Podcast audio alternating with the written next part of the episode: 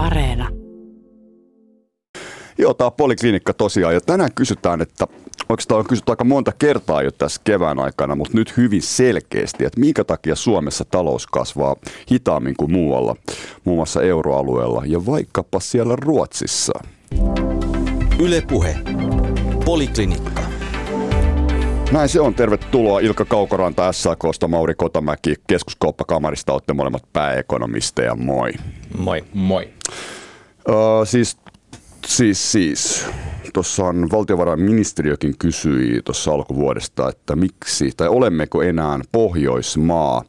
Ja sitten jos tilastoi tsekkailee, niin, tai nämähän on itse asiassa ei ole tilastoja, vaan nämä on ennusteita, niin Suomessa niin kuin tämän vuosikymmenen aikana niin talous kasvaa suunnilleen sellaista, tai se, talouskasvu suuntautuu jälleen sinne 1 ja 2 prosentin väliin. Nyt tietysti tänä vuonna tulee aika kovaa kasvusykäystä ja ehkä ensi vuonnakin ja tolleen. Mutta sitten taas esimerkiksi Ruotsissa, Tanskassa ja Norjassa niin BKT arvioidaan kasvavan noin 2 prosentin vuosivauhtia, noin siis niin kuin keskiarvollisesti. Ja sitten tässä on Joni Åkerblom, joka tuossa totesi vähän aikaa sitten, että Suomessa on ollut tosi heikkoa talouskasvua niin kuin viimeiset kymmenen vuotta.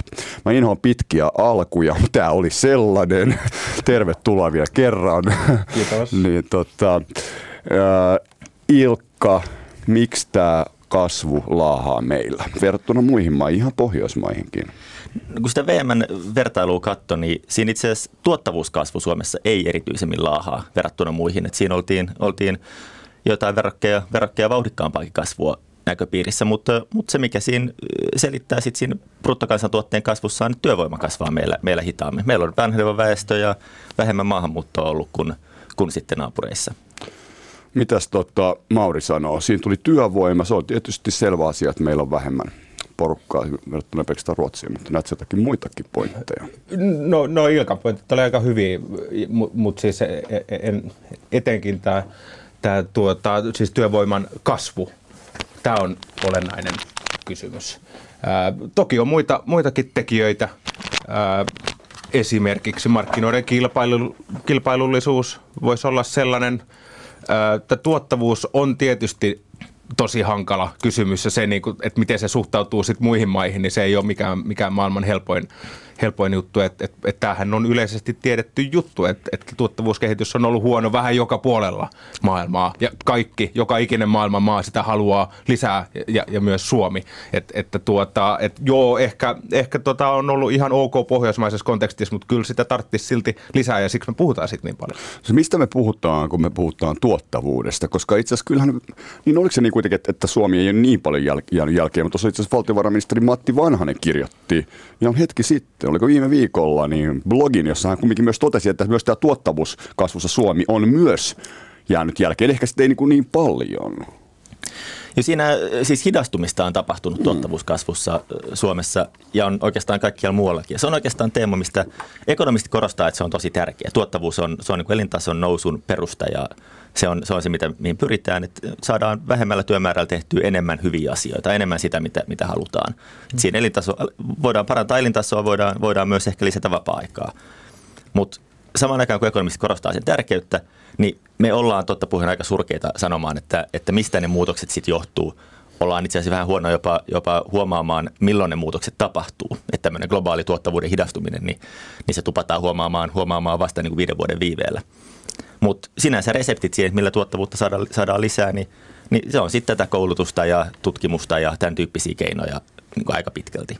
Just näin. Kilpailullisuutta tykkään lisä, lisä, lisätä se sinne. Ja, ja tämähän on mielenkiintoinen siitä, että, että tuottavuuden suhteen tästä on hyvin, hyvin erilaisia näkemyksiä eri puolilla. Ja siis tällaiset NS-huippuasiantuntijat maailmallahan sanoo myös, että joku, joku sanoo, että nyt nyt tuota internetin tai, tai tällaisen digitaalisen ajan hyödyt on jo saatu ja tästä lähtien tuottavuus on vaan, vaan laskevaa käyrää. Ja sitten taas joku sanoi, että ei, ei hetkonen, että tässä on itse asiassa mitattu väärin, tuleekin viipeellä, tuottavuushyödyt ovat tulevaisuudessa ja ne ovat valtavat. Ja, ja, ja tämä on, niinku, on ihan valtava gappi näiden analyysien välillä ja itse tietysti olen tässä keskellä, niin kun, kun on niin kuin sosiaalidemokraattina täällä Suomessa, että, että jossain välillä ollaan.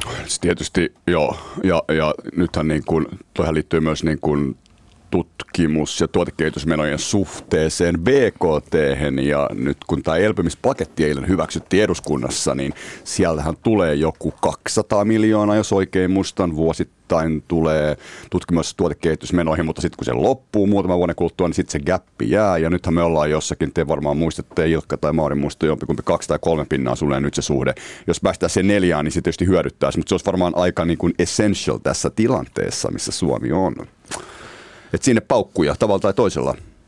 Kyllä varmasti, mutta se on osoittautunut aika vaikeaksi. Et, et todella moni hallitus on siitä todella paljon puhunut ja itse asiassa suunta on ollut, ollut, ollut väärä. Mm. Et, et si, siinä vaiheessa, kun oltiin lähellä 4 prosenttia suhteessa bruttokansantuotteeseen näistä TKI, niin, niin, niin, niin tuota, me ollaan tultu sieltä alaspäin ja nyt pitäisi taas päästä sinne neljään prossaan.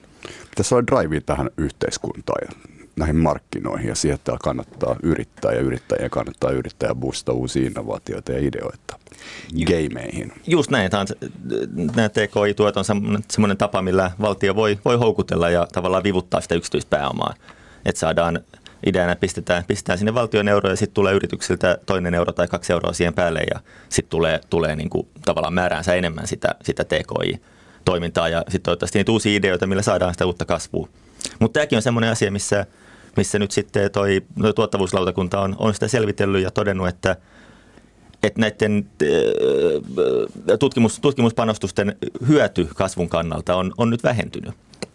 Et edelleen uskotaan, että se on se paras resepti, mutta me nähdään, että se reseptin teho on heikentynyt. Ja, ja se on tietysti niin kuin, no se on mysteeri, mistä se johtuu. onko siinä, onko siinä tämmöinen niin kuin laskeva rajahyöty, että nyt ollaan jo, on jo keksitty kaikki, mitä on keksittävissä, tai on, ollaan, mm.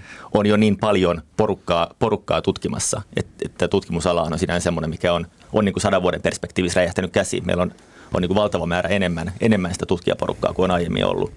Mutta mutta tosiaan, vaikka, vaikka reseptin teho näyttää heikentyneen, niin edelleen, edelleen suositus on, että sitä vaan lisää. Siinä elvytyspaketissa sitä tulee, mutta sitten toisaalta kehysriihipäätöksissä leikattiin sit tutkimus, tutkimusmenoja sitten, sitten mm. pidemmälle katsoen. Että vähän molempiin suuntiin mennään. Millaisia vaikutuksia sillä on, että jos me ö, ei päästä, siis onhan nämä osittain meistä itsestämme kanssa kiinni, että jos me mennään, taas tiputaan sinne 1-2 pinnan väliin BKT-kasvu per vuosi, niin mitä se tarkoittaa suomalaiselle hyvinvointi yhteiskunnalle. Onko se niin, että kaksi pinnaa on se taso, jolla voidaan tämä rakenne pitää suunnilleen niin kuin shapeissa? Talouskasvua per vuosi, vai? No kaksi Tuohon on ehkä vaikea vastata suoraviivaisesti, mutta tuota, siis kaksi prossaa on varmaan ihan hyvä tavoittelemisen arvoinen suoritus. Tosiaan Suomen tällainen rakenteellinen taso miten mä sanoisin, rakenteellinen talouskasvu on noin yksi prossaa tällä hetkellä. Ja on se vähän matalan puoleinen mun mielestä. Ja miksi se on se yksi prossa? Vastaus on esimerkiksi työ, työllisyys soisi kasvavan hieman nopeammin, se nostaisi sitä ikään kuin rakenteellista kasvua. Ja sitten on ne innovaatiot, mistä, mistä jo puhuttiin, siellä pääoman syveneminen on yksi tekijä. Eli akkumuloidaan, lisätään, hankitaan lisää, lisää pääomaa ja, ja sitä kautta me pystytään tekemään asioita paremmin ja se myös tuo, tuo niin kuin tuotantoa. Mutta kyllä sinne kahteen prossaan pitäisi pitäisi tosiaan niin kuin pyrkiä, mutta ei mulla tässä ole niin kuin suoraan heittää tota, noin, keinoja, että miten, miten sinne niin kuin mennään helposti. Joo, siinä siis ne niin kuin suomalaisen yhteiskunnan säilymisen ja hyvinvointivaltion kannalta, niin ei se kasvuprosentti ole kovinkaan, kovinkaan merkitsevä. Että kyllä me voidaan voidaan hyvinvointivaltio säilyttää, säilyttää oikeastaan melkeinpä niin nollakasvukin puitteissa. Sitä ei toki kukaan, kukaan halua, mutta, mutta se, se uhka ei niinkään ole se, että meillä, meillä murenee hyvinvointivaltio alta, vaan se, että meillä ei elintaso lähde enää kasvuun. Mutta se, että onko se dramaattinen asia, että elintason kasvu sitten hidastuu semmoiseen yhteen prosenttiin, no se on dramaattista verrattuna siihen, mitä se kasvu oli 80- ja 90-luvulla.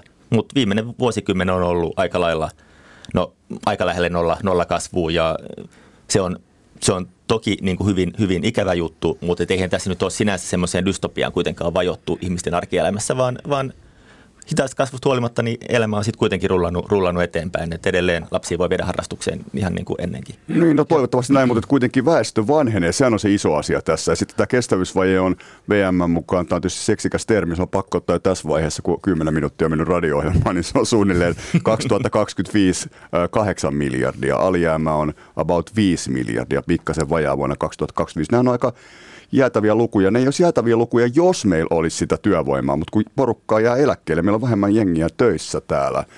Että siis, mitä Mauri sanoi tämän hyvinvointivaltion yhteiskunnan rakenne ylläpitämiskysymykseen? No, no, tämä on niin kuin olennainen. Mä, mä nappaisin tuosta edellisestä vielä kiinni sillä tavalla, että, että niin kuin tämä tuottavuuskehitys, ja niin kuin puhuttiin, että, että toki niin kuin tuottavuus on hyvinvoinnin se tekijä, mutta, mutta kun me mietitään kestävyysvajetta ja julkista taloutta, niin silloin itse asiassa se tuottavuuskehitys ei ole se keskeisin juttu siellä, vaan itse asiassa tietyt mekanismit on jopa sellaisia, että kun tuottavuuskasvu kasvaa, niin se ei paranna välttämättä kestävyysvajetta, vaan vain päinvastoin. Ja, ja tämä on niin kuin sellainen hyvin keskeinen niin kuin ongelma, ja sen takia kestävyysvajetta, julkisen talouden tasapainoa, me itse asiassa yritetään parantaa erilaisin toimin kuin millä ehkä sitä tuottavuutta. M- millaisin toimin me parannamme kestävyysvajetta? No kyllähän se keskeinen on työllisyys ja just esimerkiksi maahanmuutto työvoiman lisääminen, että me saadaan enemmän maksavia veronmaksajia, jolla me voidaan sitten ne hoivamenot, eläkkeet, näin edespäin rahoittaa. Tämä on se resepti. Mauri Kotamäki keskuskauppakamarista ja Ilkka Kaukoranta SAKsta ollaan poliklinikalla. Ollaan tässä lämmitelty tuottavuuskysymyksillä kymmenisen minuuttia ja mennään eteenpäin. Ylepuhe. Poliklinikka. Maurihan voitaisiin sujuvasti jatkaa, koska aloitti uutisviikon toteamalla, taisi olla Iltalehdelle, että mielestäsi kehysriihessä, johon on paljon odotuksia ladattiin, niin nämä työpaikat, siis päätösperäiset työpaikat, niin sinun mielestäsi, niin tota, ne on laskettu jotenkin väärin. Miksi? No sanotaan, että, että työpaikat on varmaan laskettu ainakin osittain oikein, M- mutta se on se kokonaisuus, miten niistä viestitään, niin se, se, sitä kohtaan annoin kritiikkiä. Eli, eli ensinnäkin ää, ensimmäinen on se, että hallitus tuntuu laskevan vaan positiiviset työllisyystoimet näihin lukuihinsa. Ja kun he tekee kokonaisvaltaisesti erinäköisiä toimia, niin, niin siellä on myös sellaisia toimia, jotka aiheuttaa negatiivisia työllisyysvaikutuksia. Ja näitä toimia ei ole otettu huomioon heidän itse ilmoittamassa työllisyystavoitteessaan. Tämä on vähän, vähän niin kuin kummallista tavallaan, että vähän niin kuin yritys ottaisi vaan menot, mutta ei kustannukset huomioon niin kuin jos, jossain niin kuin tasessaan, ja se ei, se ei mun mielestä kuulosta oikein hyvältä. Toinen, toinen tällaisen kritiikin kohde oli tämä kehysriiheen liittyvät vaikutusarviot, jossa oli sitten VM-arviot, jotka oli, oli niin kuin yksi, ja sitten oli muiden ministeriöiden arviot, ja mä ihmettelen, että minkä takia pitää olla niin kuin tällaiset niin kuin kahdet eri arviot, josta ikään kuin toiset on ikään kuin lainausmerkeissä validoitu VMllä ja toiset sitten ei ole. Ja, ja mitä tästä nyt sitten pitäisi tulkita? Ja, ja, ja kun me katsotaan vaikka niitä ihan, että mil, mitä, se, mitä ne on syönyt sisälleen ne arviot, niin se on hyvin erilaista, miten, miten VM vaikka arvioi verrattuna joihinkin muihin ministeriöiden arvioihin. Ja ne ei ole tavallaan samaa paria, silti hallitus tuntuu kohtelevan näitä ikään kuin sa- sa- samoina työllisyystoimina ja, ja niissä ei ole samat arviointiperusteet taustalla. Tämä on sekavaa. Tämä, niin, se ei ole niin, hyvä siis, siis itse asiassa jopa niin, että, tota, että, että siis, voisit tietysti avata sitä vähän kuin siis, että kun siis – avasin tämän Iltalehden uutisen tässä vielä, että siis, tässä, siis hallituksen, Marinin hallituksen laskukaavalla niin olisi noin 70 000 päälle lisätyöllistä, jopa 77 000, 71 77 000. Sitten VM on vahvistanut siis 42-44 000, mutta sitten sun mielestä, Mauri, tässä niin tullaan vielä alemmaksi just sen takia, kun tulee näitä negatiivisia työllisyysvaikutuksia, niin voitko nyt avata tätä, että mitä tämä tarkoittaa? Joo, ja, ja sitten jos mä avaan vaikka sitä VMn eroa niihin niin kuin meidän keskuskauppakamarin laskelmiin. Tai oikeastaan ei ole mitään meidän laskelmiin, vaan me ollaan vaan lueteltu niitä eri toimia sinne ja viitataan muihin tahoihin, jotka ne laskelmat on pääosin osin tehnyt.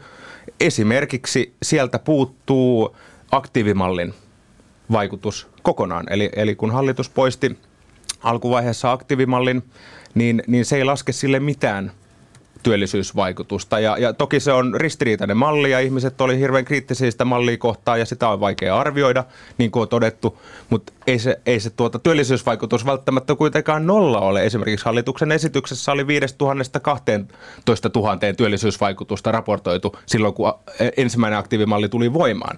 Ja nyt se on nolla yhtäkkiä. Tai sitten on tullut tullut esimerkiksi jotain muutoksia sosiaaliturvaan ja, ja, ja näin, ja sielläkin on on nolla. Esimerkiksi vanhempainvapaista tuota, sit, sitä ei huomo, huomioida ollenkaan näissä VM-laskelmissa, että sieltä voi potentiaalisesti tulla negatiivismerkkistä työllisyysvaikutusta. Nämä on jätettävä huomiota. Eli, eli paljon sun mielestä hallituksella on tällä hetkellä plakkarissa työpaikkoja? S- s- noin 25-35 000 sillä välillä. Okei, Ilkka, mitä sanot? Aika iso ero, jos, jos hallitus sanoo, että on 70 000 päälle ja Kotamäki sanoo, että on 20 000, niin mikä tässä nyt on sitten se totuus? Mä luulen, että totuus on, että siis sekavaa on. Tässä on, on kyllä Mauri kanssa ihan, ihan samaa mieltä. Ja siis se sekavuuden taustalla on, on mun mielestä tosin se, että tässä on tällä hallituskaudella päässyt vähän hassulla tavalla ylikorostumaan nämä vaikutusarviot. Et sen sijaan me puhutaan siitä, mitä hallitus tekee, niin me puhutaan siitä, miten eri tahot arvioi näiden toimenpideiden vaikutukset. Ja, ja mä luulen, että se on semmoinen keskustelu, joka, joka niin kuin etäännyttää vähän tätä politiikkaa ihmisistä, että se, ei, se on aika paljon vaikeampi tai abstraktimpi keskustelu kuin, kuin keskustelu niiden varsinaisten toimenpiteiden ympärillä. Ja mä en ole varma, onko tämä, keskustelun tyyli myöskään, myöskään niin kuin, tai tämmöinen fokus vaikutusarvioihin, niin parantaako se myöskään sitä politiikan tekemistä. Ja mä luulen, että olisi, olisi monta kertaa parempi se toimenpidettä tehdessä miettiä, että mikä niin kuin, mikä on niin kokonaisuuden kannalta nyt fiksuin tapa sitten, sitten vaikka työttömien palveluita uudistaa, tai mikä on niin kuin fiksu tapa, tapa lisätä työperäistä maahanmuuttoa. Mutta jos on sitten luotu sellainen kehikko, missä, missä tärkeintä ei niinkään ole se, mitä tehdään, vaan se, että miten isoksi sen vaikutus arvioidaan, niin silloin niitä toimenpiteitä ehkä ruvetaankin hakemaan enemmän sit sitä kautta, että mille pystyy laskemaan, laskemaan sit näitä vaikutusarvioita. Ja se, se niin kuin johtaa semmoiseen vähän hassuun osittaisoptimointiin. Onko tässä siis Ilkka sun mielestä myös laskettu, kun nyt tämä ongelma lähtee siis siitä, että kun VM on laskenut jonkun tietyn luvun, siitä 70 tai plussasta, niin VM on päässyt 40 000. Ja sitten on siis 30 000, jopa vähän päälle tämmöinen gappi, niin sitä lukua on, ovat sitten laskeneet sosiaali- ja terveysministeriö, työ- ja elinkeinoministeriö, vissiin myös oikeusministeriökin. Onko tässä nyt siis ongelma siis siinä, että, että ollaan siis hataralla pohjalla juuri tämänkin takia, että siellä lasketaan eri ministeriöissä eri laskukaavoilla näitä niin kuin tämmöisiä siis toimenpiteitä, jotka voivat saada aikaan joskus työpaikkoja. Joo, joo just näin. Siellä on, on vähän erilaista metodologiaa tai ajattelutapaa niissä laskelmissa. Ja tosiaan hyvä, hyvä muistaa, ne ei ole siis hallituksen laskelmia, vaan ne on ministeriöiden laskelmia. Että tässä on, ei, ole, ei ole kyse siitä, että tässä on niin poliitikot laskenut yhdet ja vai sitten valtiovarainministeriön virkavastuulla toiset. Vaan, mutta hallitus vaan kaikki, on laittanut ministeriöt laskemaan. Totta kai, mutta, mutta kaikki, kaikki ministeriöt yhtä lailla virkavastuulla laskee, laskee niin, niin oikein kuin osaavat. Et ei, ei, ei ole niin, että, että VMS on, on niin kuin niin kuin puhtoiset virkamiehet ilman poliittista ohjausta ja kaikissa muissa ministeriöissä ollaan, ollaan sitten, sitten tota, tota, nöyrästi toteutetaan, las, lasketaan väärin, jos, jos ministeri niin pyytää. No, mutta la, laskeeko, laskeeko nämä muut se, ministeriöt yhtä hyvin kuin VM? Onko VM tämmöinen niin laskennan graalin malja löytyy jostakin sieltä tota, unionikadun kellarista? Ei, ei varmasti löydy graalin malja. Tämä, esimerkiksi tämä aktiivimalli on sitten tavallaan hyvä, hyvä osoitus, että nimenomaan viime vaalikaudella sille etukäteen arvioitiin, VM oli siinä vahvasti mukana, aika iso työllisyysvaikutus. Sitten jälkikäteen sitä sitten tutkijat, tutkijat lähti tutkimaan ja arvioimaan, mitä siinä miltä se niin kuin oikeasti näytti, ja sitten taas ei löytynytkään enää työllisyysvaikutusta. No joo, voi olla, että silloin on vaikutus, mutta ei kukaan oikeastaan tiedä, miten iso on. Ja se VMn alkuperäinen arvio, ihan mm, niin kuin oikein perusteltu arvio toki sekin.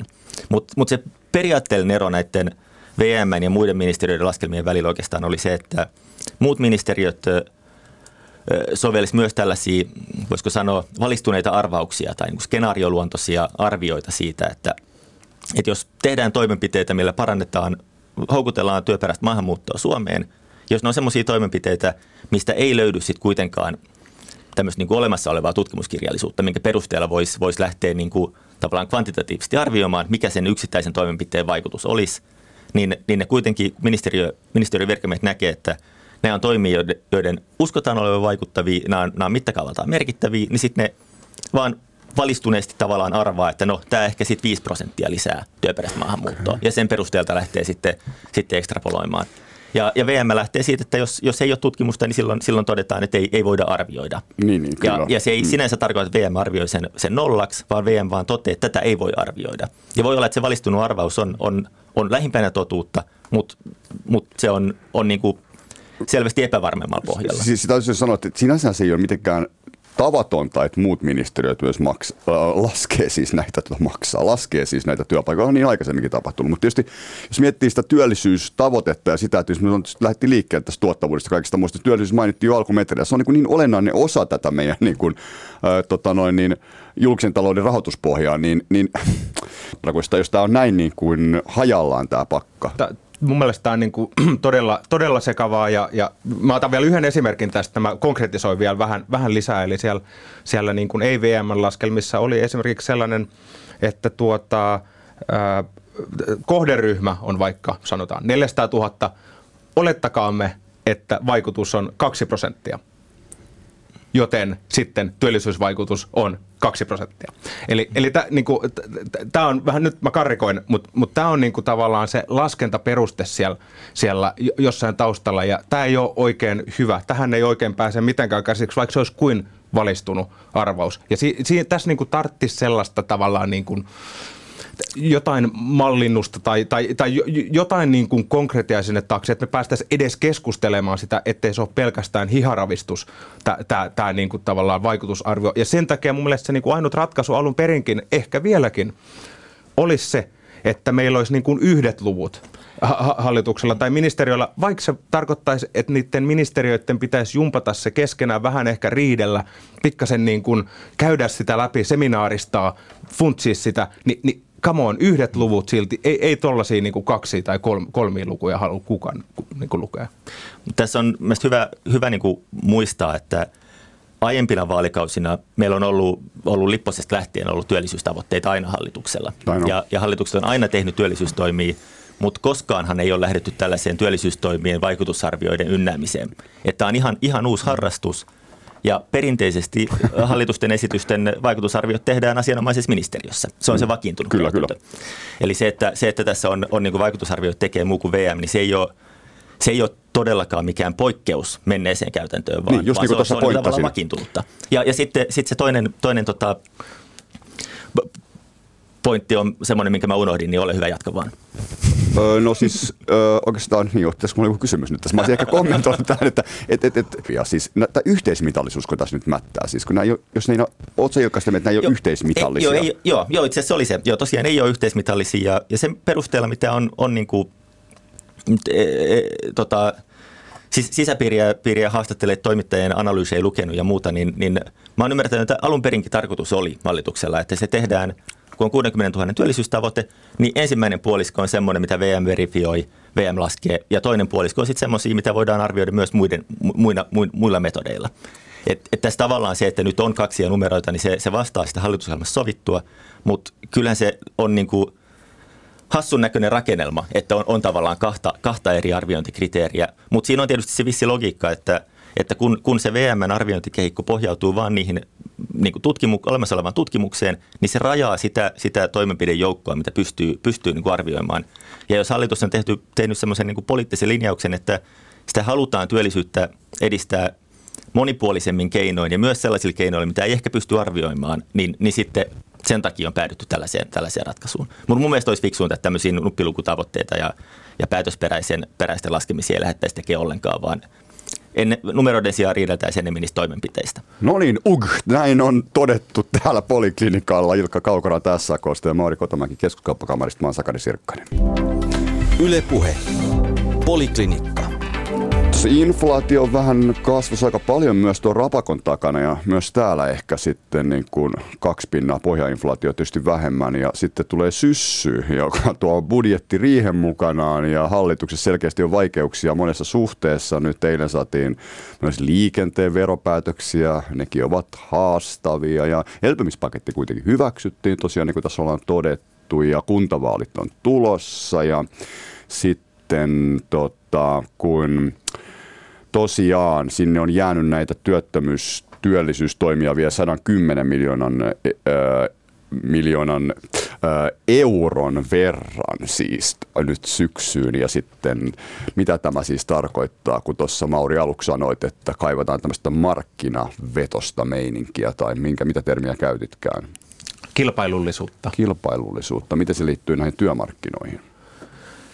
No, no, no itse asiassa Ilkkahan on hyvä, hyvä puhumaan tästä nyt työmarkkinajärjestöjen edustajana tässä, mutta kyllä siis miten, miten mä sen näen, niin esimerkiksi paikallinen sopiminen on osa, joka lisää työmarkkinoiden kilpailullisuutta.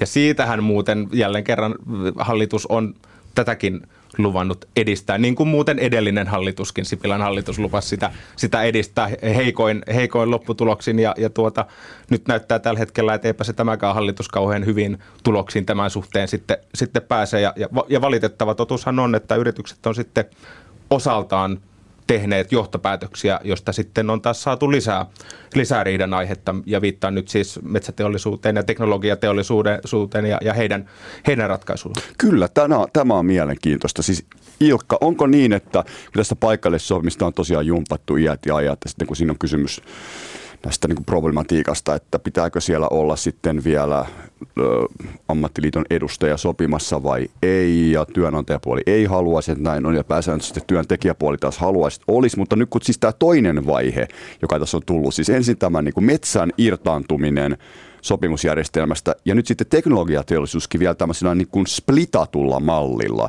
alkaa nyt syksyllä, niin miksi tämä niin kuin, ja vielä muuten tähän on pakko mainita, että VM ei ole laskenut paikalle sopimiselle mitään työllisyystavoitetta.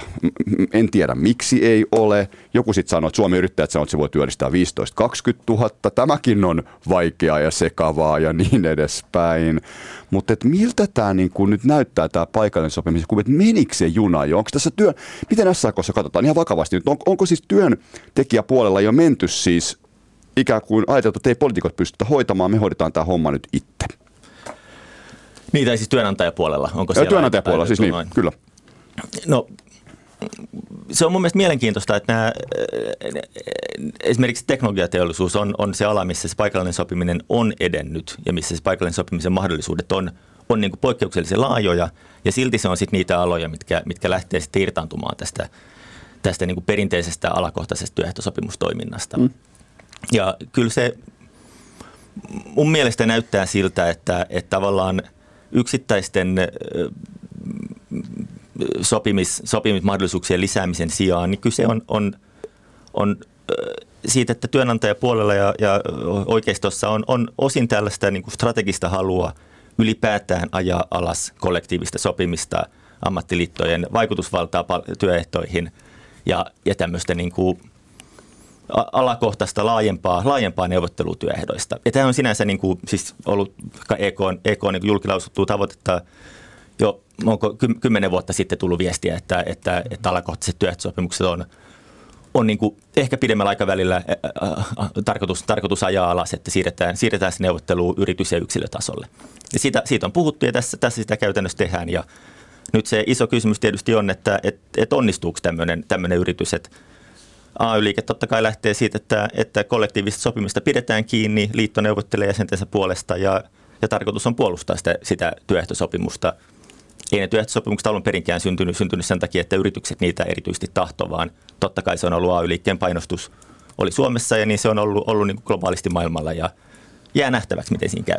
Niin, tässä on aika kovia, kovaa tekstiä käytetty siis siitä, että, että ensi syksynä voidaan niin käydä ihan – kisaa tästä niin kuin lomarahoista ja, ja kaikesta tällaista palkkaan liittyvistä kannusteista ja, ja, ja viittasitko äsken jopa tähän yleissitovuuden romuttumiseen, siis tai sen niin kuin pyrkimyksiin sitä, sitä horjuttaa?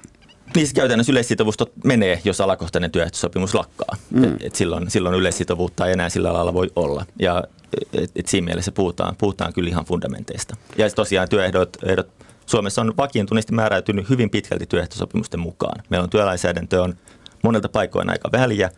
Esimerkiksi palkallinen sairasloma on, on, on laissa vain yhdeksän päivää ja useissa työehtosopimuksissa on sitten, sitten pidemmällä työhistorialla, niin se on, on niin kuin viikkoja tai kuukausia. Et, et se on, puhutaan niin kuin todella merkittävistä asioista, jos se työehtosopimus lähtee sieltä, sieltä pohjalta pois. Joo, mä, mä nappasin tuohon noin siis, kun sä, sä mainitsit, että Ilkka, siis että – että ikään kuin romutetaan tätä järjestelmää, niin mä, mä kyllä olen siitä aika lailla vahvasti eri mieltä. E, mun lukema, tai, tai sanotaan se, miten mä ympäristöäni ja yhteiskunta katselen, niin, niin about koko Suomi kutakuinkin kannattaa tällaista kollektiivista sopimusjärjestelmää. Ja tämä on niin kuin hyväksi todettu järjestelmä. Se pulma on siinä, että siellä ei ole niitä jouston paikkoja ja se, on niin kuin, se nimenomaan sitoo myös sellaisia, jotka eivät sinne alun perin ole edes halunnut sopimuksen, jotka ei ollut vaikka sopimassa järjestäytymätön kenttä, e, kenttä esimerkiksi. Tavallaan näitä yrityksiä aika paljon, 100 000. Suurin osa yrityksistä on se, sellaisia kuitenkin.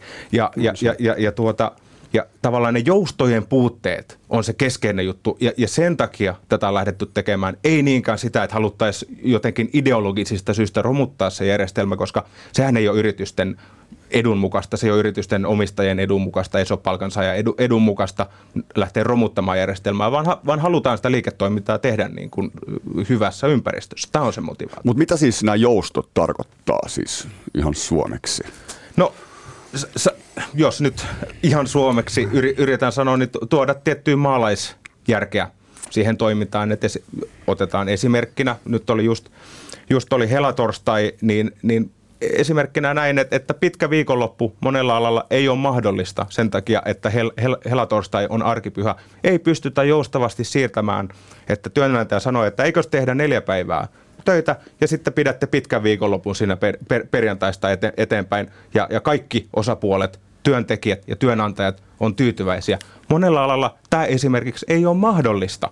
Ei ole sellaista työpaikapankkijärjestelmää vaikka, että tätä siirtoa voitaisiin tehdä. Ja tällainen niin kuin tavallaan maalaisjärjen käyttö, niin, niin joissain kohtii sieltä puuttuu. Ja tämä pitäisi tuoda sinne no, takaisin. No, Mä yksinkertaistan tätä tietysti aika lailla, ja, ja se on monisy, moni, monisyinen juttu, mutta mun mielestä tämä on hyvä esimerkki.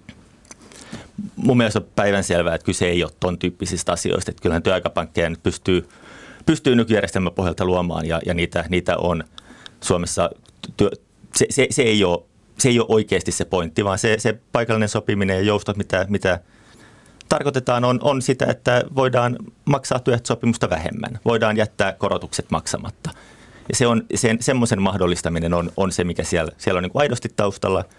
Ja se meidän, meidän huolisin tietysti on, että jos, jos näistä työehtosopimuksen minimeistä ja, ja korotuksista voi vapaasti poiketa, niin se johtaa sitten siihen, että se työehtosopimus, sen merkitys ylipäätään vesittyy. Että sitten vaikka toimitilakilpailutuksessa, jos sen voittaa, voittaa se firma, joka, joka, joka alittaa työehtosopimuksen, niin, niin se johtaa sitten siihen, että, että ajan kanssa niin – työehtosopimusta faktisesti noudattavat yritykset supistuu ja sen alittavat kasvaa ja, ja se työehtosopimus menettää sitä kautta merkitystään. Et se yleissitovuuden ja kattavuuden, kattavuuden säilyttäminen niin on, on niin kuin aidosti tärkeä, jos haluaa ylläpitää sitä, että ne oikeasti sovitaan, sovitaan kollektiivisesti, eikä mennä sen tyyppiseen malliin, missä, missä sitten enemmän tai vähemmän yksittäiset yritykset määrittelee se oman, omat työehtonsa sen mukaan, miten, miten itse sen oman – kilpailuasemansa näkee ja millä, mitä, mitä pitää maksaa, jotta saa itse houkutella. Mutta mut, eikö, eikö toi Ilkka voisi olla, niinku, siis tähän toimii tämä järjestelmä muualla, ainakin esimerkiksi Saksassa, jossa niinku, tavallaan siis ajatus on se, että silloin kun menee huonosti niinku suhdanne niinku luontoisesti, niin silloin niinku, tavallaan palkat joustaa tai muut työehdot joustaa, mutta sitten kun menee hyvin, niin sitten taas palataan normaaliin. Eli siis, sitä, etkö näe sitä myös tämmöisenä niin kuin, niin kuin irtisanomisen vaihtoehtona, jolloin siis ihmiset pysyisivät töissä, mutta he, he kenties hieman heikommin työehdoin niissä tilanteissa, kun menee huonommin, mutta sitten, sitten ei kuitenkaan tule fuduja töistä. Käytännössä ton tyyppisen niin kuin vaikutuksen mittakaavasta ei, ei, se, se ei kovin isolta näytä. Eli jos vertaa vaikka miten, miten koronakriisin aikana työllisyys kehittyi Suomessa ja Yhdysvalloissa, ja Yhdysvalloissa ei ole, ei ole juurikaan työehtosopimuksia, niin siellä työ, työllisyys laski enemmän kuin Suomessa. Et se, kyllä se työehtojärjestelmästä riippumatta niin, niin tuppaa olemaan niin, että, että shokit näkyy ensisijaisesti kuitenkin työttömyydessä.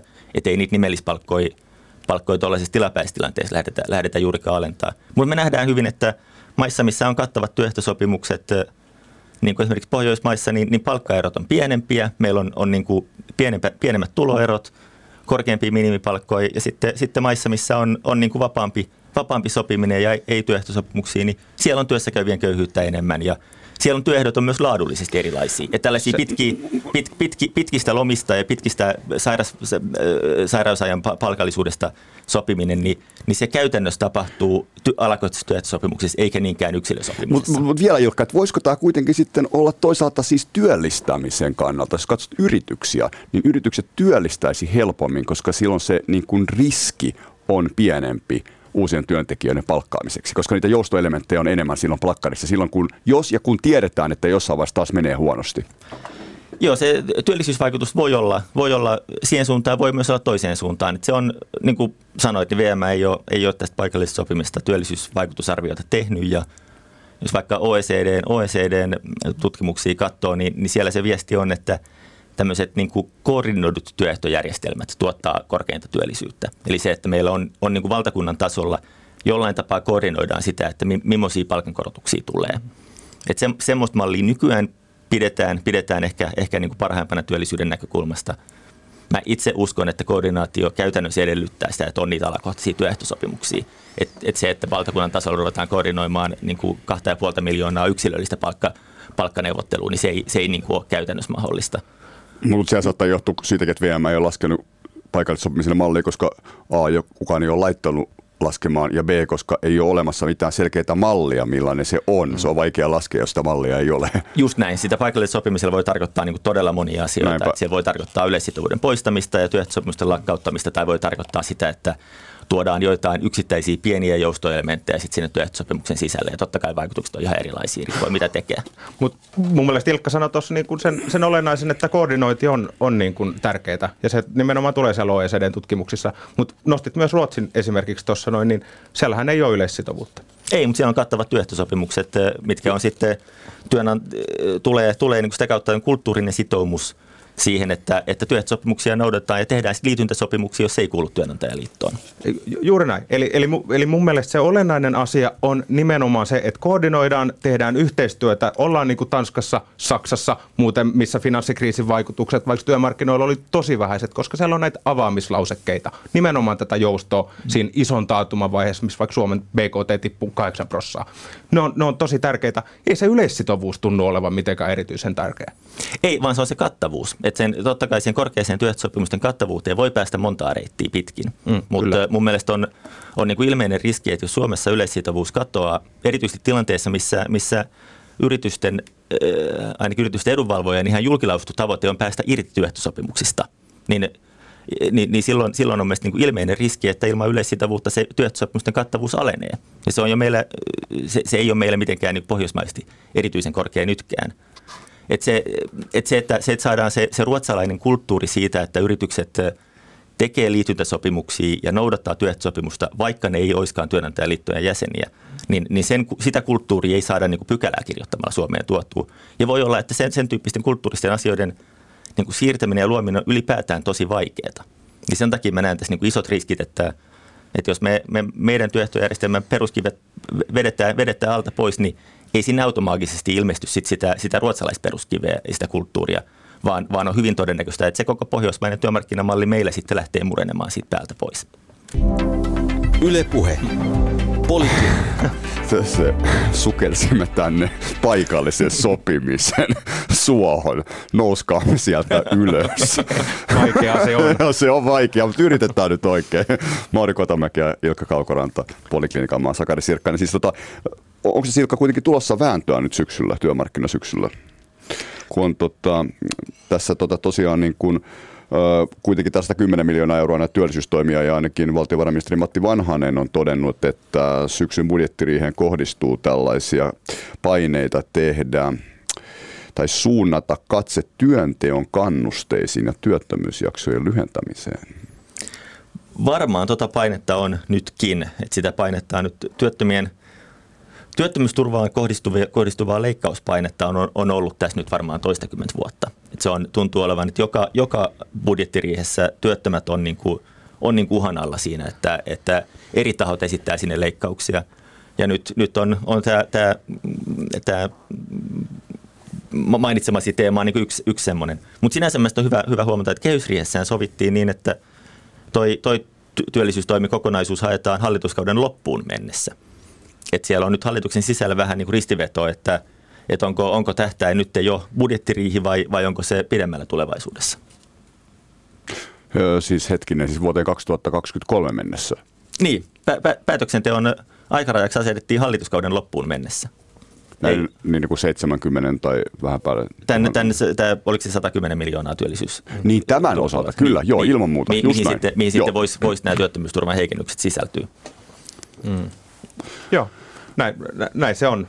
M- miten se on? Kun siis keskuskauppakamera laskee näitä, niin sano nyt Mauri, että miten sun mielestä pitäisi sitten, mitä pitäisi vielä tehdä, jotta siis tätä työllisyysastetta no, no, saataisiin korkeammaksi? Pitäisi tehdä vai, vaikka ja mitä, ennen kuin mä kerron, tai ehkä siinä menee li, liikaa aikaa, että mä kerron, mutta tuota... Kerron ne olennaisimmat. Siis, no, mä, mä nyt sanoisin ensinnäkin sen, että vaikka hallitus keksisi jonkun hyvän keinon parantaa työllisyyttä omasta mielestään, niin, niin, niin se mikä tässä on nyt koko ajan ollut ilmassa, niin sen, pitähän sen nyt hyvä, hyvänen aika tehdä se joka tapauksessa, oli sitten työllisyystavoite tai ei. Että et tavallaan ei siihen pidä liikaa, liikaa niin fakkiutua. Et se on sääli, että et, et jos poliitikot lähtee seuraamaan tällaisia ulkoisia tavoitteita. Toisaalta he on sitoutunut tähän tavoitteeseen, joten kyllähän meidän pitää sitten ripittää hallitusta, jos he eivät niihin tavoitteisiinsa pääse. Et sehän niin kuin toimi, toimittajien ja, ja, ja asiantuntijoiden tehtävä ripittää hallitusta, jos, jos niin kuin, tota, tavoitteisiin ei päästä. No, mitä pitäisi sitten tehdä? Ehkä tällaiset niin kuin, perinteiset myös kansainvälisten järjestöjen antamat vihjeet on mun mielestä ihan, ihan niin kuin hyviä ja, ja, ja VM on näillä linjoilla. Eli työn tekemisen kannusteet on hyvä katsoa sitä verotuksen kokonaisuutta, katsoa sosiaaliturvan kokonaisuutta, jossa tosin istuu tuollainen kahden hallituskauden mittainen komitea tällä hetkellä, Sotua. sotukomitea, yes. että et se, että mitä, mitä muutoksia siihen sitten tehdään, niin mm. se, se varmaan jotain pieniä, että se iso kuva tulee sieltä, se on paljon tärkeämpi tietysti se. Tällaiset kilpailullisuustekijät totta kai, ja, ja kyllä mä sinne maahanmuuttoon katsoisin vahvasti, ja siitähän pitää sitten taas hallituksen antaa positiivista palautetta, että, että tällä hallituskaudella maahanmuuttoon liittyvät asiat on edennyt aivan eri tavalla kuin, kuin aikaisempina hallituskausina ja, ja toivottavasti näitä niin kuin, tavallaan projektit saadaan maaliin asti. Mutta miksi Ilkka, äh, tota, SAK oli niin vaikea, että ansiosidonnaisen porrastaminen, kun siihen varmasti tässä myös valtiovarainministeri Vanhanen viittaa. Joo, joo var... Mi- miksi se on? Koska sillä on laskettu työllisyystavoitetta, siis jostakin 6 000 12 000 ehkä suunnilleen, riippuen vähän tietenkin siitä mallista. Joo, mä lähtisin ehkä konkretisoimaan keskustelua, että ei, sitä ei puhuta sosiaali... Mä, mä, mä sanoa, että pitää katsoa sosiaaliturvan suuntaan. Mutta käytännössä kun puhutaan työnteon kannustamista, niin puhutaan sosiaaliturvan no. leikkaamisesta. Ja puhutaan, puhutaan työttömyysturvan porrastamisesta, mutta siinä tarkoitetaan työttömyysturvan leikkaamista. Tarkoitetaan sitä, että ne, jotka on ollut pitkään työttöminä, niin, niin heidän työttömyysturvan tasoa heikennetään. Tai sitten lyhennetään työttömy- ansioturvan kestoa niin, että tippuu, tippuu aiemmin sinne perus, peruspäivärahan tai työmarkkinatuen tuen tasolle. Eli se työttömy, työttömien äh, saamaa, saamaa tukea leikataan. Ja mä, mä, mä tarkastelisin tätä niin kuin ensisijaisesti kuitenkin leikkauksena. Se on, se on mun mielestä se on niin aika lailla arvokysymyskin, että missä määrin haluaa turvata työttöminä olevien, olevien toimeentuloa. Onko, me ollaan perinteisesti ajateltu Pohjoismaisen hyvinvointivaltiossa, että, että se on, on tämmöinen niin kuin, niin kuin arvo, arvo, että pidetään tuloerot pieninä, turvataan kaikkien toimeentulo. Että jos, jos käy niin huonosti, että töihin ei pääse, niin sitten säällinen toimeentulo turvataan sitten sosiaaliturvan kautta. Ja nämä, nämä sosiaaliturvan heikennykset totta kai vie niin kuin poispäin siitä, siitä, siitä suunnasta. Ja se ei ole mikään objektiivinen tosiasia, että, että julkinen talous pitää, pitää korjata nimenomaan työttömiltä leikkaamalla. Kyllä, sillä on työ, positiivista työllisyysvaikutusta, mutta sillä on negatiivinen vaikutus niiden työttömien elintasoon ja työttömien hyvinvointiin. Ja se on mielestäni semmoinen, mitä ei missään nimessä voi unohtaa. Tämä, no, toi on hyvä pointti, en mä nyt hirveästi ole tuosta eri mieltä, mutta, mutta tuota, se, tämän leikkauspuolen suhteen mä kyllä sanoisin, että ensinnäkin niiltä kaikista heikommassa asemassa olevilta ei tietääkseni jo, siis heidän leikkaamistaan ei ole ehdotettu, eli työmarkkinatuke peruspäiväraha se on ollut pois pöydältä. Nämä on kohdistunut ansiosidonnaisen työttömyysturvaan, nämä ikään kuin muutosehdotukset ja siellä porastuksen kautta esi- esimerkiksi, mikä toki tarkoittaa, että jollain yksittäisellä työttömällä siellä ilman muuta voi tapahtua niin kuin leikkaus. Mutta se, se isompi pointti, mitä mä tässä halusin tuoda, on, on että sen arvovalinnan niin kuin toinen näkökulma voisi olla vaikka Tanskan malli mikä on vallan hyvä malli. Siellä työmarkkinat toimii tosi hyvin. Siellä on niin kuin, lainsäädäntö on hyvin joustava – palkkauksen kynnys on matala. Totta kai se tarkoittaa, että irtisanomissuoja on silloin heikompi ja näin edespäin. Siellä on sosiaaliturva tosi korkea. Se on korkeampi kuin Suomessa esimerkiksi. Ni, niin tavallaan, että et se on myös siitä kokonaismallista ja, ja mihin suuntaan me ollaan liikkumassa. Ja, ja, ja mä sanoisin, että se Tanskan malli on itse asiassa niin. ihan hyvä. Ja kun me tiedetään se, että kun me katsotaan niitä kaavioita silloin kolme kuukautta, ehkä se kuusi kuukautta, 12 kuukautta ainakin, niin siinä vaiheessa on niin työllistynyt piikkejä. Siis silloin porukka löytää töihin. Ja tähän, koskeeko tämä siis niin kuin enemmän kuitenkin siis myös, tai ainakin osaltaan niin kuin merkittävässä määrin myös siis ihan koulutettuja ihmisiä, siis akateemisia, jotka on jostain syystä, tai akateemisia tai koulutettuja ihmisiä, miten vaan, jotka ovat työttömäksi joutuneet. Nimittäin, koska samaan aikaan hallitus laittaa nyt merkittävästi, no merkittävästi, mutta kuitenkin laittaa ja laittaa siis rakenteita kuntoon, näitä TE-palveluita ja kuntiin työllisyyskokeilua, niin eikö tähän samaan sykkyyn nyt sitten niin kuin sopisi tämä niin kuin työvoiman tarjonta ja kysyntä, tämä kokonaispaletti rakennettaisiin niin kuin sinne Tanskan. Sehän on se Tanskan pointti on myös se, että siellä ollaan kunnissa ja siinä on pysty rahaa ihan helkkaristi enemmän ja myös Ruotsissa näihin työvoimapalveluihin. Hmm. Joo, siis Suomessa on tulossa todella iso mullistus sinne työttömien palveluihin ja työttömien velvoitteisiin. Isompi kuin mä luulen, mitä on, mitä on ymmärrettykään. Aktiivimalli kakkonen. Öö, sellaisella nimellä sitä voi, on, on, on jotkut Uskon, kutsunut, mutta... Välttämättä ei ehkä kutsuta enää jostain syystä. Se, se ei varmaan ole se nimi, millä hallitus, hallitus sitä lähtee edistämään. Uh-huh. Mutta siis kyse on siitä, että, että tuodaan, tuodaan sitä työn, työnhaun seurantaa tiivistetään todella paljon, työttömiä tavataan todella paljon tiheemmin. Onko se kaksi kertaa kuukaudessa? Jatkuvasti seurataan, kuinka paljon työpaikkoja on haettu. Et se, siellä on niin kuin valtava mullistus ja kiristys käytännössä siihen, siihen niin kuin työttömien, työttömien tilanteeseen jo tässä kohtaa. Et siinä mielessä se, että, että puhutaan vielä, vielä etuusleikkauksia sinne päälle, niin on, on mun mielestä aika kova juttu. Ja, ja se tosiaan siis se, että puhutaan ansioturvasta, niin, niin, niin se – Pitää muistaa, että ansioturva ei, ei kuitenkaan ole siis tasoltaan Suomessa todellakaan kovin korkea. Et se on, on niin kuin sit 1500 euroa kuussa tai jotain.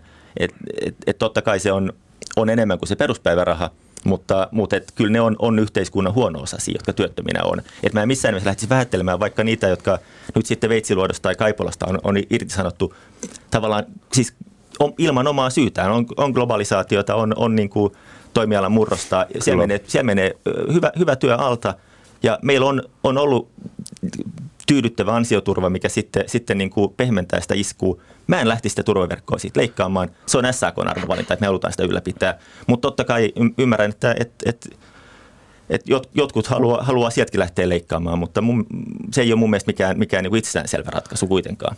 Oikeastaan mä, mä muistuttaisin tässä muuten yhdestä mielenkiintoisesta hallitusohjelman kirjauksesta tässä, tässä vaiheessa. Ja nimenomaan kun ansioturvasta puhutaan, ja se on yleinen ansioturva.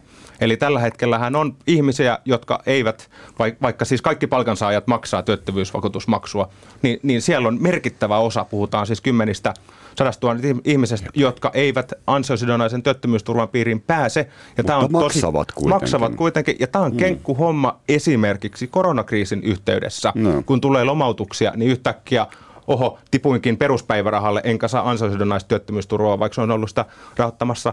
Esimerkiksi tämän ryhmän ulottaminen tämän uudistuksen piiriin olisi nimenomaan sellaista tasapainottelua, että me Tämä porukka on se, joka muuten saisi perusturvaa. Uudistuksen jälkeen he saisi ansioturvaa. Tämä on selkeä ansiosidonnaisen työttömyysturvan laajennus, sosiaaliturvan laajennus. Tällaisen uudistuksen tuominen mukaan siihen, että me tehdään sitten jotain muita työhön kannustavia rakenteellisia muutoksia sinne järjestelmän sisällä, voisi olla aika mukavan tasapainoinen ratkaisu. Ja tämä on hallitus ohjelmassa vielä kaiken lisäksi, että selvitetään tätä, tätä mallia. Miltä maistuisi Ilkalle? No, SAKlle? SAK on pitänyt tärkeänä, että saataisiin kaikki, kaikki ansioturvan piiriin. Mä en tiedä, miten tuolle hallitus, hallitusohjelman niin kuin kirjaukselle, mitä sille, sille kuuluu, onko siinä joku selvitys, selvitys käynnissä.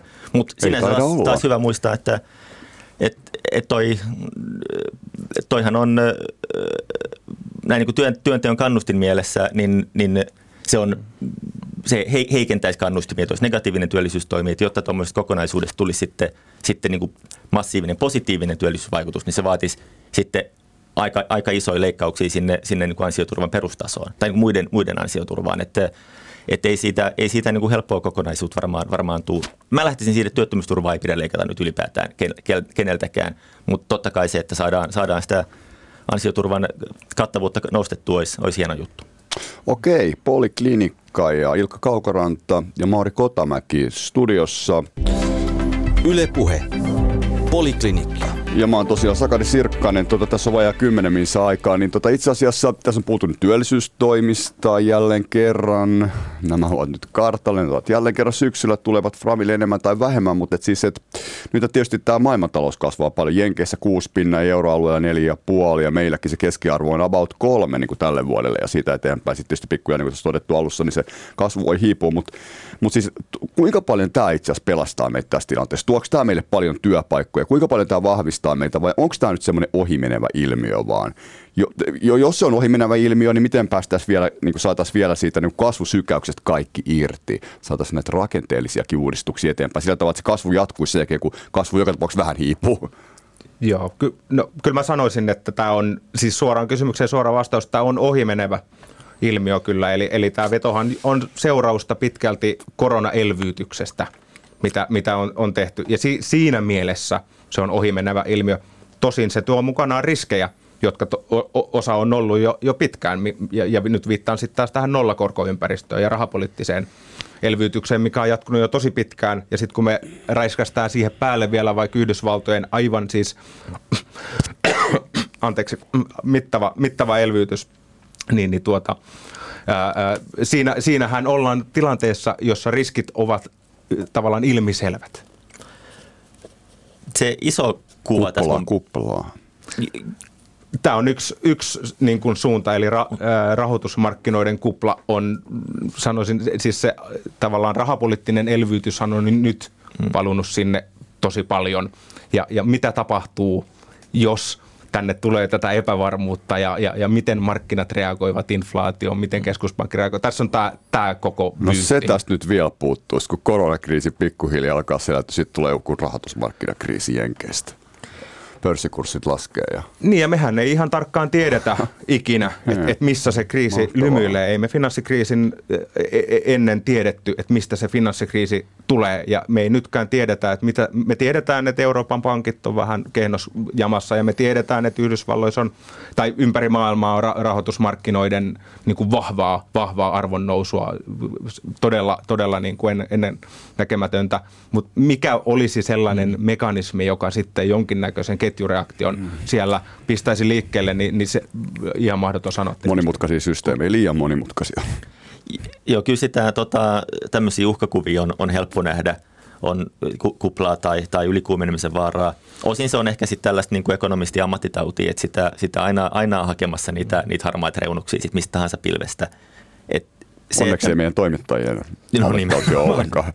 Et se, että, se, että meillä on tota, näin, näin, näin nopea, ripeä toipuminen syvästä koronakriisistä, niin se on, siis voi nähdä kuplan tai tämmöisen ylikuumenemisen riskiä, mutta, mutta samaan aikaan se on ennen kaikkea valtavan hyvä asia, että me saadaan, että tämä työttömyys ei pitkity, että saataisiin saatais tämä niinku kriisi nopeasti ohi. Et me ollaan nähty, nähty kyllä Suomessa 90-luvun lamasta tai, tai sitten finanssikriisistä, että, että silloin taantumalla voi olla niinku todella pitkä varjo taloudessa, että jos, jos ei ole riittävää, riittävää elvytystä, ei pystytä tukemaan sitä kasvun, kasvun palautumista, niin silloin on valtava inhimillinen hintalappu. Nyt, nyt siitä elvytetään kunnolla ja toivottavasti siis vältetään, vältetään sen niin kuin työttö, työttömyyden aiheuttama kuristus. Totta kai siinä on omat riskinsä, mm. mutta, mutta kyllä mä, mä olen tällä hetkellä edelleen enemmän huolissani työttömyydestä kuin, kuin ylikuumenemisestä. Mut, että en mä lähtisi tässä kiristämään. Mutta sekataanko me tätä meininkiä nyt jotenkin niin kuin vanhoilla spekseillä? Palataanko me johonkin niin kuin ihan erilaiseen kuvioon? Niin kuin, kun me puhuttu työstä ja työpaikoista koronan jälkeen, onko tämä kuitenkin niin iso, niin iso juttu, että tämä mullistaa meillä on ihan uusia työ, työtä ja tehtäviä, uusia työpaikkoja. Tämä muuttuu niin tosi paljon, vai palataanko menemään siihen kumminkin normaaliin? Tämä on aika olennainen kysymys. Kuka tähän, tiedättekö tähän vastausta? Mahtaakohan kukaan, kukaan tietää tarkkaa vastausta, mutta kyllä mä niin kuin oma, oma arvio on se, että, että varmasti monet asiat tulee muuttumaan ja positiiviseen suuntaan. Ja vaikka työelämässä nyt esimerkiksi se, että ihmiset on pystynyt tekemään töitä etänä ympäri maailman. Esimerkiksi mulla oli tuossa tuota eilen kokous Etelä-Afrikkaan niin kuin puhuttiin reaaliaikaisesti niin kuin aivan asiasta, mitä mä en olisi niin kuin ikinä niin kuin ilman tota, tätä korona-aikaa tullut tällaista palaveri niin kuin ollut osallisena siinä. Nyt musta tuntuu, että se on kuukausi kuukaudelta, se on arkipäiväisempää. Että mm. vaikka me mennään yhdysvaltalaisen tyypin seminaariin, joka on huippututkija, ja se on niin kuin ihan ok, se on aikaisemminkin ollut mahdollista. Teknologia meillä on siihen ollut, mutta jotenkin Joo. ei ole vaan tullut tehty sitä samalla tavalla. Ja tämä on vaikea arvioida, että mikä se merkitys on, mutta se tulee olemaan merkityksellistä. Joo, kyllä mäkin uskoisin, että tällaisia niin kuin yksittäisiä muutoksia tapahtuu, että toimihenkilöiden arjessa totta kai uskoisin, että etätyössä varmaan, varmaan muuttuu työmatka, tämmöiset työmatkat ehkä, ehkä mm. vähenee just tuommoinen erilaiset etä, etätapaamiset lisääntyy. Ehkä palvelualoilla voisi vois ajatella, että näitä korona-aikana keksittyjä innovaatioita, hotellihuoneeseen tarjoiltuja illallisia tai, tai näitä erilaisia TKV-juttuja, niin voi olla, että ne on, on niin kuin osin, osin pysyvää ilmiötä, mutta totta kai siis valtaosin varma, uskoisin, että talous palaa ennalleen, että kyllä se bussikuski ajaa sitä samaa bussi, bussia edelleen ja, ja niin kuin toimittajat edelleen tekee enemmän tai vähemmän samaa työtä. Useimpien työ ei varmaan niin kuin dramaattisesti muutu, mutta työnteon tavat ehkä jossain. Niin, ihan, ihan lyhyesti vielä itse asiassa konkreettinen kysymys tästä yritysveron uudistuksesta. Siitä on nyt puhuttu, että, että jos jättää rahaa yritysfirmaan, niin silloin saisi sen pienemmällä verokannalla. Se voisi olla vaikka 15 pinnaa, kun eikö yritysvero on nyt 20? Niin tota, miltä tämä kuulostaa? Olisiko, tästä, olisiko tämä hyvä investointikannustin?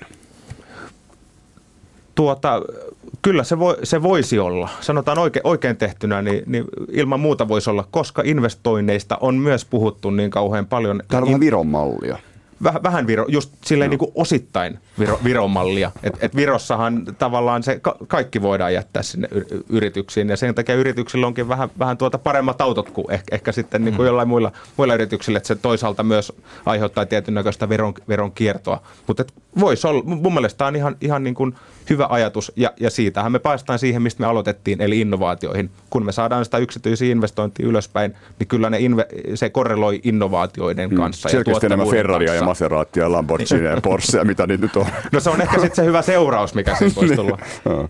Ja siis tämä oli mielenkiintoinen. Kehysriessään tehtiin, tehtiin päätös, että tämmöistä Viron veromallia lähdetään selvittää. Sitä selvitettiin viime vaalikaudellakin ja silloin, silloin Totta. Vattia ja VMstä asiantuntijaryhmät totesivat, että, että huono idea, ei kannata toteuttaa. Ja jos katsotaan maailmalle, maailmassa on vain yksi maa, jolla on, on semmoinen veromalli ja se on Viro. Ja siinä on ehkä syynsä, että kukaan ei ole sitä, sitä ottanut käyttöön. Mm. Kansainvälisesti tässä ollaan menossa vähän, vähän eri suuntaan. Meillä on nyt isot, isot hankkeet sitten OECDn puolella ja EUn, EUn sisällä, millä yhteisöveroa ruvetaan niin kuin kansainvälisesti, kansainvälisesti vähän harmonisoimaan ja ehkäisemään verokiertoa ja ja siihen suuntaan niin se viroveromalli on niin kuin ihan, ihan eri askel. Mm. Mutta mut suunta on, mun, mun mielestä se on niin hyvä kaivaa kuitenkin ja katsoa se, se, se tota kivi, koska ne investoinnit on niin äärettömän tärkeitä, että jotain meidän on tehtävä. Niin, ja tästä on tulossa hallitus ja oppositio yhdessä pohtivat tässä ihan lähitulevaisuudessa vissiin investointeja. Mahtavaa. Sehän ei voi epäonnistua. Se ei voi. Yes. Mauri ja Ilkka, kiitos tästä. Tämä oli erittäin hyvä keskustelu ja palataan asiaan. Yes. Kiitos. Kiitos. Yle Puhe. Poliklinikka.